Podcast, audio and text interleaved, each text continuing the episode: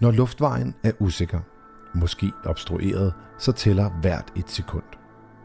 På få sekunder kan en patient gå fra at være stabil til at være akut og måske endda livstruet. Sekret i luftvejen. Måske har patienten kastet op og ikke evnet at klire det hele selv. Måske er det snot og slim i en tracheotomi eller infektion i svælget. Situationer, hvor zoning kan gøre en forskel på liv og død, eller måske på et ekstra langt og kompliceret indlæggelsesforløb. Men for nogle kan zoning næsten være omgivet af en form for mystik.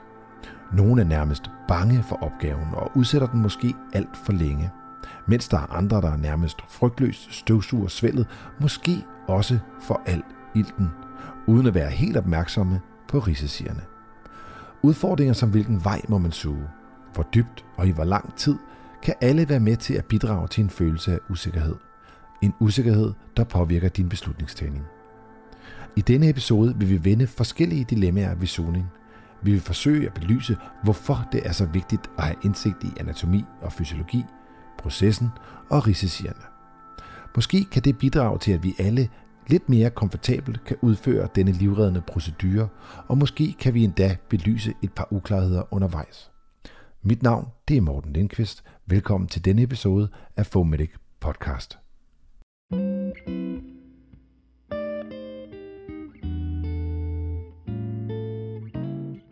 Som med mange andre praktiske færdigheder, kræver sugning en opdateret viden og en hyppig repetering af proceduren, en kontrol af det tilstedeværende udstyr, så du ikke overraskes, når det hele brænder på.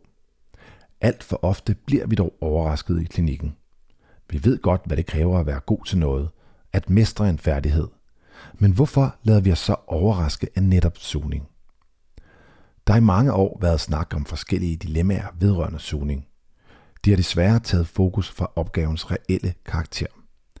Vi har ofte hørt undervisere og mentorer tale om, hvorledes vi er uddannet til at suge via næsen eller ej. Vi har debatteret, hvor langt ned vi må suge, og så har vi diskuteret, i hvor lang tid vi må suge. I min optik tre dilemmaer, som kun eksisterer, fordi den grundlæggende viden er blevet nedprioriteret til fordel for paratviden. For hvad gør det egentlig af forskel, om du suger i 10 eller i 30 sekunder, hvis patienten har hjertestop og luftvejen er obstrueret af blod og opkast?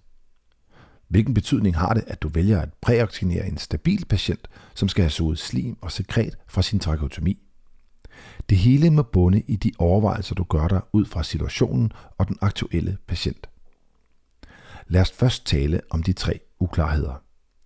De bliver ofte diskuteret, og enkelte steder er de endt i instrukser, hvor de kan efterlade brugeren med en følelse af tre stramme regler, som ikke må eller kan brydes. De tre dilemmaer er 1. Må der suges både gennem næse og mund? 2. Hvor dybt må vi suge patienten? Og 3. I hvor lang tid bør der normalt suges? Fra vores fags tidlige begyndelse var der ikke meget uddannelse. Der var tale om kortere kurser, og niveauet var ikke så højt som det vi kender i dag. Derfra kan de her rammer og regler måske være startet for at sikre, at redderne ikke gjorde mere skade end gavn. Det gav måske god mening dengang, da det hele var kortere kurser, men i dag, hvor vi har en fuld uddannelse bag os med dybtegående teori i anatomi og fysiologi, praktik på hospitaler, hvor højt uddannede luftvejseksperter fra anestesien uddanner os i håndtering af luftveje, samt mere end et års praktik i ambulancen, ja, så er virkeligheden en anden i dag. Når vi møder spørgsmålet om disse tre uklarheder, så bør svaret i min optik være, hvad har patienten brug for? Hvilken uddannelse har du inden for området? Og hvad siger litteraturen egentlig om emnet? Lad os starte med den første uklarhed, nemlig via hvilken vej må der suges.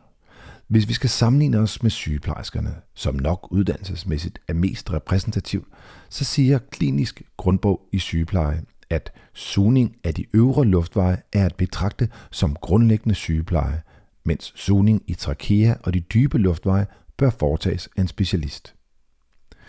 Det leder os til, at den altid vigtige viden om anatomi og fysiologi skal repeteres. For hvad er det nu, de øvre og nedre luftveje er, og hvor opdeles de? Et hurtigt kig i relevante bøger, så er der enighed om, at de øvre luftveje er nasofaryngs, orofaryngs, faryngs og hypofaryngs.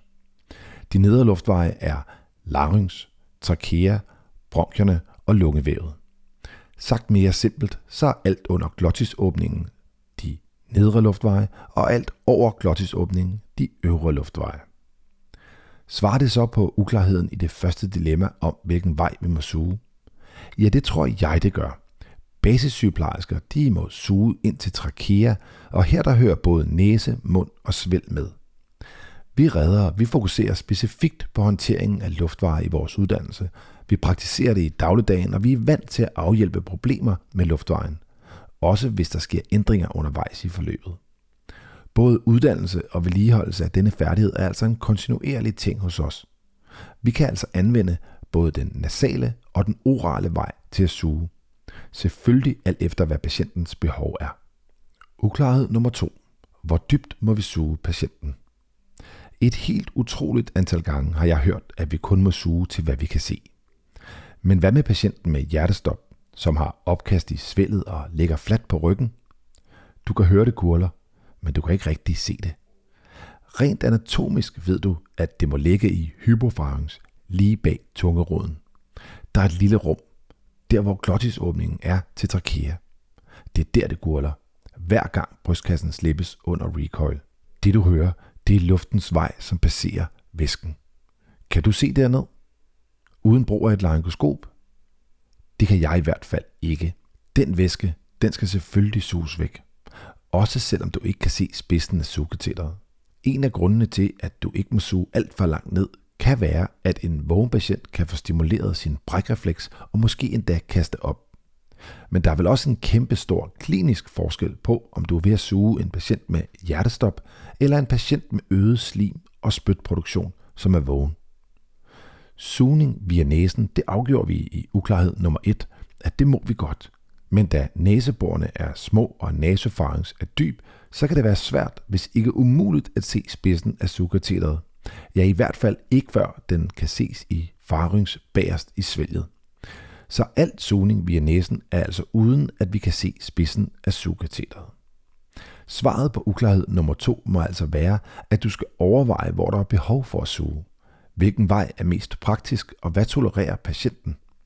Hvis fremmedlæmmet, væsken, blodet eller opkasten ligger dybt i farings, ja, så må det i min optik være logisk, at du ikke skal eller bør kunne se spidsen, mens du suger. Uklarhed nummer 3 handler om, hvor lang tid der bør suges. Igen står vi over for et dilemma, jeg har hørt så mange gange.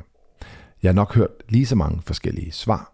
5 sekunder, 10 sekunder, 15 eller 30 sekunder, eller nogen siger indtil det hele er suget væk. Her synes jeg, der er to ting, vi skal tage fat i for at løse den her uklarhed. Litteraturen, og så hvor akut situationen er. Først litteraturen. Lad os igen kigge mod sygeplejerskerne. Her fandt jeg i to forskellige bøger fra uddannelsen til intensiv sygeplejerske to forskellige bud. Det første bud er fra intensiv sygepleje, viden og praksis. Her skriver de, at hele proceduren med at fremføre sugeteteret og at sugningen maksimalt må tage 30 sekunder. Selve sugningen den skal ske i en tilbagetrækkende bevægelse, og den må kun tage 15 sekunder. Det stemmer overens med en ret detaljeret engelsk guideline fra Bradford Teaching i NHS, National Health Service. Den anden bog, det er Intensiv terapi og sygepleje. Her beskriver de en lidt mere praktisk tilgang. Fra du starter med at suge, så skal du selv holde vejret, og når du føler den mindste trang til at trække vejret igen, ja, så gør patienten nok også. Hvis nu du er fridykker eller spiller undervandsrugby, så gælder den tommelfinger rent nok ikke for dig. Men den ligger godt i tråd med, at det ikke kun er tiden, der er det absolut afgørende, men også omstændighederne. Bliver patienten dårlig, irriteret i svældet og eventuelt får opkast, eller bliver patienten hypoxisk før de 15 sekunder, ja, så skal du selvfølgelig afbryde din zoning. Det leder mig hen til det andet sted, vi skulle lede efter svaret, nemlig patientens tilstand. Hvis du skal suge en patient, som har eller kan få hjertestop og har svælget fuld af opkast eller blod, ja, så er de 15 sekunder nok ikke så afgørende som det at få skabt en fri luftvej, der kan ventileres. Risikoen for at fjerne alt ilten eller inducere bradykardi ved sugning på en patient med hjertestop uden en fri luftvej, ja, den er nok ikke så stor. Omvendt kan man sige, at har du en lam patient, som danner meget sekret, og som er svært irriteret i luftvejen og kæmper med at hoste eller rømme sig, ja, så er situationen ikke så akut, at der ikke er tid til at præoxygenere patienten via en næsebrille eller en iltmaske. Måske i specielle situationer skal der ventileres i 1-2 minutter. Så er risikoen for, at de får hypoxi og deraf bradykardi meget mindre. Du bør altså i ikke akutte situationer overveje at præoxygenere patienterne i 1-2 minutter. Det kommer altså an på situationens alvor, patientens anamnese og dine evner og tålmodighed. Men en god regel på den levende patient, som ikke har en obstrueret luftvej, det er at huske de samlede 30 sekunder med sugning i kun 15 sekunder, hvor det foregår i en tilbagetrækkende bevægelse. Når de tre uklarheder er besvaret, bør der så laves regler, instrukser og retningslinjer for sugning. Ja, måske kan det skrives ind, at vi er uddannet til at suge patienter efter de behov, som patienterne har, og at vi kontinuerligt skal blive ved med at holde den her færdighed ved lige. Men at lave instrukser for noget, som bygger på den grundlæggende uddannelse og den grundlæggende viden, og hvor situationen er forskellig fra patient til patient, ja, det synes jeg ikke er en hensigtsmæssig idé. Jeg ser hellere, at man måske skal sørge for at lægge den her færdighed ind i vores vedligeholdelsesprogram, således at vi sikrer, at vi fortsat kan vurdere, hvad patienten har brug for, for det kan nemlig ikke beskrives i en instruks. Hvornår må man så udføre zoning som led i ambulancebehandleruddannelsen? En måde kan være, at man skal erhverve sig et kompetencekort. Altså, når den relevante viden den er opnået via teori og så i praktik på sygehuset, så kan et kompetencekort erhverves i driften, når det kan vises, at man kan mestre denne færdighed. Det er en veldokumenteret måde, som fungerer godt i andre sundhedsfag, og som eventuelt også kan anvendes på andre færdigheder. Inden en lille opsummering, så kommer her en auditiv fodnote. Der er nemlig en vej mere, vi kan blive nødt til at suge, nemlig via en tracheotomi. Nogle patienter de har en midlertidig eller en permanent luftvej, som sidder i halsen, og den har ofte brug for soning. Når man har en trakeotomi anlagt, så producerer man rigtig meget sekret. Det gør man, fordi luftvejen den irriteres af den tørre og ikke fugtede luft. Kanylen, som den hedder, den kan stoppe til og have brug for sugning. Mange patienter de kan selv hjælpe til, men det sker, at vi er nødt til at assistere, og det kan ende med at være rigtig akut til tider. Husk, at patienterne selv suger deres kanyle derhjemme, og at hjemmeplejen også udfører den her færdighed. Så vi kan også, så frem vi er informeret og trænet i proceduren. De fleste de kan nemt suges, uden du skal gøre noget. Andre de har en talekanyle på, der lige skal klikkes af, mens en anden model har en inderkanyle, hvor man kan tage den ud og skylle den i sterilt vand. I aller værste tilfælde, så kan du ofte seponere det hele og faktisk ventilere direkte på adgangen i halsen. Sidder kanylen der stadigvæk, så husk, at vores ventilationsudstyr ofte passer direkte derpå. I enkelte regioner, der har de uddannet paramedicinerne til at suge trakeotomier, og det er en viden, jeg synes, vi skal forsøge at sprede til vores kolleger.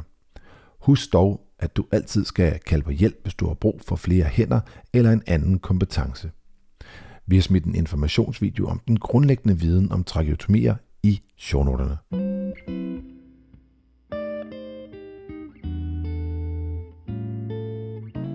Til sidst en lille opsummering.